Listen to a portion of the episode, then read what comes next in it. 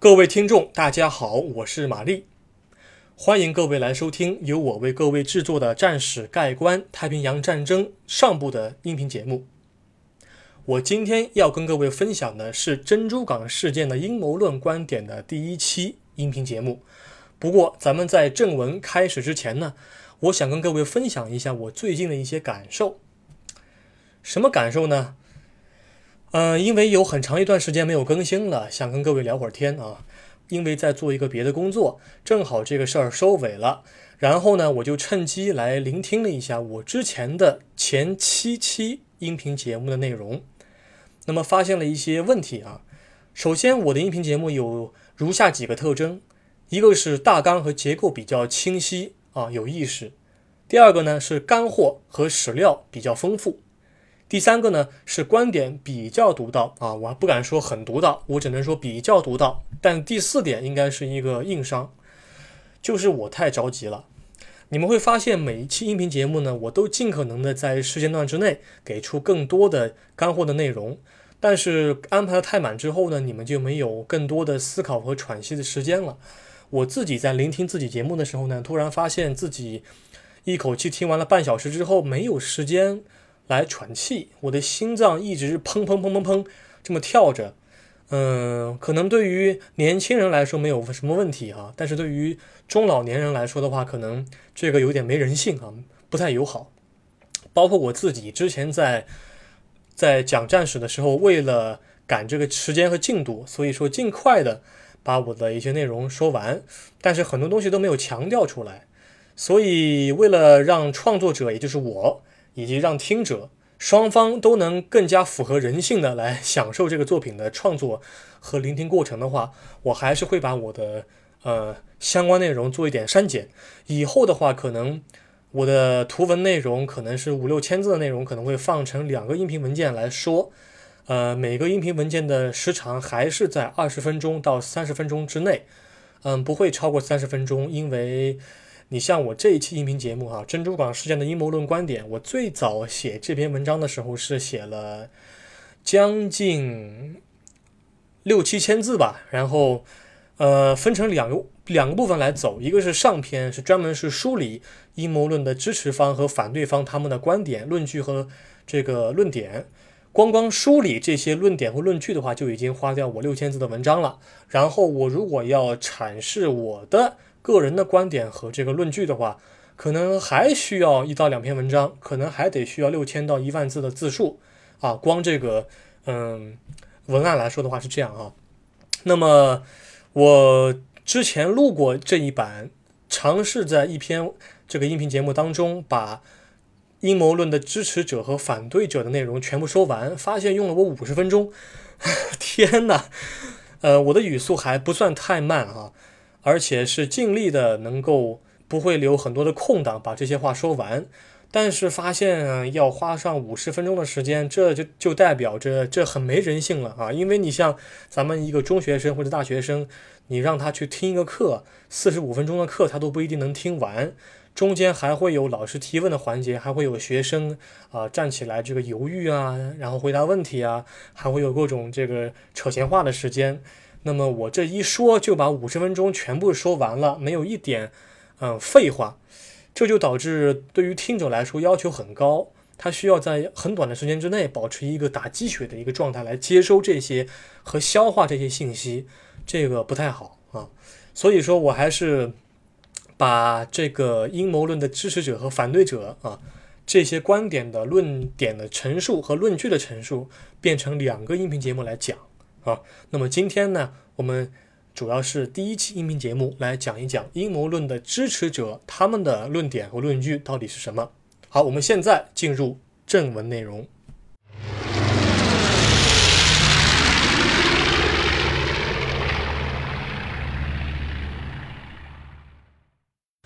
在珍珠港事件发生之前呢，美方是否真正掌握了日本联合舰队的全部计划，并故意请军入瓮？这个问题一直以来是多方论战的热点话题，因为美国政府到现在为止，它没有完全的解密相关的文档，所以事件的暧昧性就给各方提供了一个充足的想象空间和讨论的余地。那么，许多珍珠港的事件的亲历者，他们怀疑美国政府是不惜牺牲普通士兵的生命代价来统一国家意志，因此，民间各类独立机构、记者和战争的亲历者就都下了血本去调查这个事件。那么，至于这个事件最后的答案，我将会在关于阴谋论啊这个话题的第三期或第四期的音频节目当中，跟各位来详细的阐述。我们现在来讲一讲啊，阴谋论的支持者他们的论点和论据到底是什么？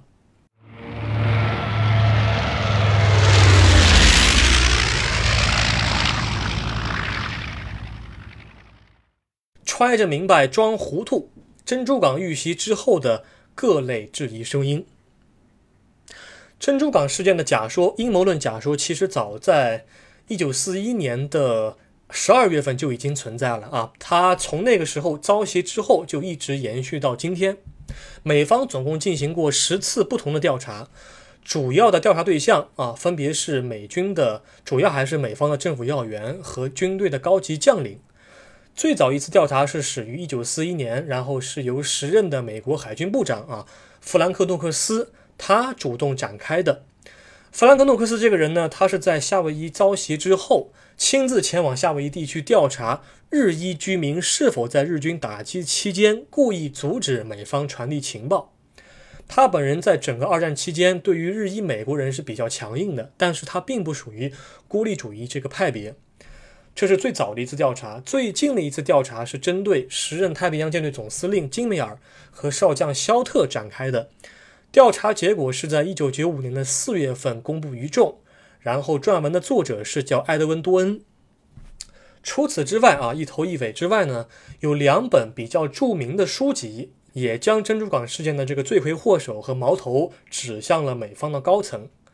一本书是记者罗伯特斯汀奈特。他所撰写的《欺骗之日：关于罗斯福和珍珠港的真相》（Day of Deceit: The Truth About FDR and Pearl Harbor）。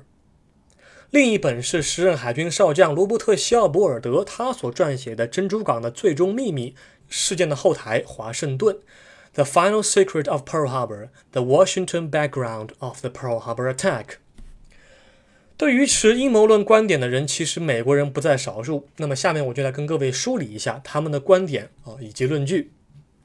总体来讲，他们列出了五大可以指认美国高层率先知晓了日方的进攻计划，并诱导日方展开进攻的事实，也可以说是五大疑点啊，分别是以下五条：第一条，美军在战前已经破获了日军的密码。美方不可能对日方的战略意图毫无所知。第二条，美军在战前已经拟定了对日作战计划，称为“橙色战争计划”。看来美方对日本是存有戒心的。第三条，乔治·马歇尔作为参谋长，竟然使用西联汇款公司来递送重要情报，却未使用军方的加密电台。第四条。夏威夷的守军在当天凌晨发现日军部队的时候啊，比如说在当天早晨，奥帕纳雷达站发现了大量未知光点，以及美军的海军的舰艇发现了日本的袖珍潜艇，上级部门对这些内容置之不理。好，这是第四条。第五条，珍珠港遇袭的时候，作为海战主力的航空母舰都恰巧不在港内。阴谋论的支持者通过对以上五大疑点的罗列，提出了这样一个观点啊：罗斯福及其背后的团队，或者说是军方的高层，早已知晓日军的战略意图，他们隐瞒这一事实，并允许日军进攻珍珠港，以极大的人员伤亡代价来击退国内孤立主义的政治势力，迫使美国参加二战。呃，因此呢，我对于以上内容而言，我先这样，我个人先不谈我的观点啊。我们不妨先来看一下这些论点背后的论据支撑，我们一条一条来梳理，不要着急啊，一条一条来。首先，第一条，美军在战前已经破获了日军的密码，美方不可能对日方的战略意图毫无所知。这一条说的没错。美方对日方的战略意图一定是有所判断的，而在太平洋战争爆发之前，美方确实破获了日军的密码，准确来讲是日军的紫色密码。在之前的节目当中，我已经提到过，当日本把一份态度暧昧的宣战书递交给美国的时候呢，正是因为美方率先破译了紫色密码，所以这份文件才被迅速的递交给了华盛顿方面。但即使是这样，时间还是晚于珍珠港遭袭。那么，紫色密码它最早是在一九三八年就已经投入使用。而英美两国的情报部门，他们是在一九四零年年初的时候就已经具备了破译该型密码部分电文的能力啊！注意哈，不是全部电文，是部分电文的能力。这种密码是由日本的外务省专用的，陆军和海军分别使用的是另外两套密码。好，第二条，我们来看一下啊。美军在战前已经拟定了对日作战计划，称为“橙色战争计划”啊，War Plan Orange。看来美方是对日本存有戒心的。这一条呢，对于阴谋论的支持者来说也是符合事实的啊。美国参联会是最早在一九二四年八月份的时候就已经正式拟定了一份未来对日作战的战争计划。这份计划的最终稿件是在一九三八年的二月份才被确定下来。从计划的初步提出到最终拟定，橙色战争计划一共走过了十四个年头。但即便是这样，这份计划的实施也比日军偷袭珍珠港的时间要早了两年以上。美军在这个计划当中假定，未来战争一旦爆发，美军将得不到任何国家的支持，必须孤军奋战，击退日方的进攻。由此可见，美方并没有忽略日本的存在，反而对日本给予了高度重视。在菲律宾战役爆发之后，麦克阿瑟便是实施了橙色三号战争计划的内容，指挥美军防守，才将战事拖到了一九四二年的四月份。如果没有这个计划的话，菲律宾的陷落很可能会更早到来。因此，阴谋论的支持者就认为。美方高层对于日本的戒心一直处于一种高度敏感的状态。好，这是第二条，也挺有道理的。第三条，乔治·马歇尔作为陆军参谋长，竟然使用西联汇款公司来递送重要情报，却未使用军方的加密电台。这个论点也是有史实根据的。乔治·马歇尔作为第十五任美国陆军参谋长。他是在美国东部时间一九四一年十二月七日的早上九点多收到了日本的最后通牒。这个时间如果换算成夏威夷当地时间，那么应该是一九四一年的十二月七日的凌晨四点左右。这个时候，美军的拖船康德号已经发现了珍珠港附近潜伏着的日军潜艇。这份通牒呢，最早是由美国陆军情报部远东分支情报处的主任卢福斯·布莱顿上校交给马歇尔的。这位上校应该来说是第一个收到最后通牒的美军高阶军官，但是他收到的内容远不止这些。他通过基本的情报分析之后，得出了这样一个结论。日本政府希望驻美日本大使在美国东部时间一九四一年十二月七日的下午一点之前，把最后通牒交给华盛顿当局。那么言下之意很明了了，日军将会在美国东部时间一九四一年十二月七日的下午一点之后发动可能的军事打击。这个时间如果换算成夏威夷当地时间，正好是一九四一年十二月七日的早晨八点。因此，从时间上来讲的话，日本的进攻确确实实就如同德国的工匠精神一样，没有早到，也没有迟到，刚刚好。布莱顿上校因为发现了这个事实，于是他便立即将这份文件交给了马歇尔。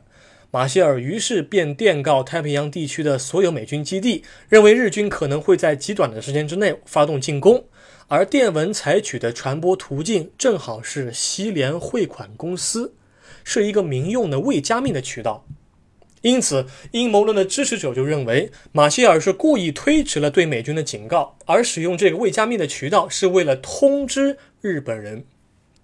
当然，我十分的相信，聪明的听众已经发现了阴谋论的支持者他们的观点是存在着一些马脚的。但是不着急，我们先把事实理清楚再说。好，这是第三条，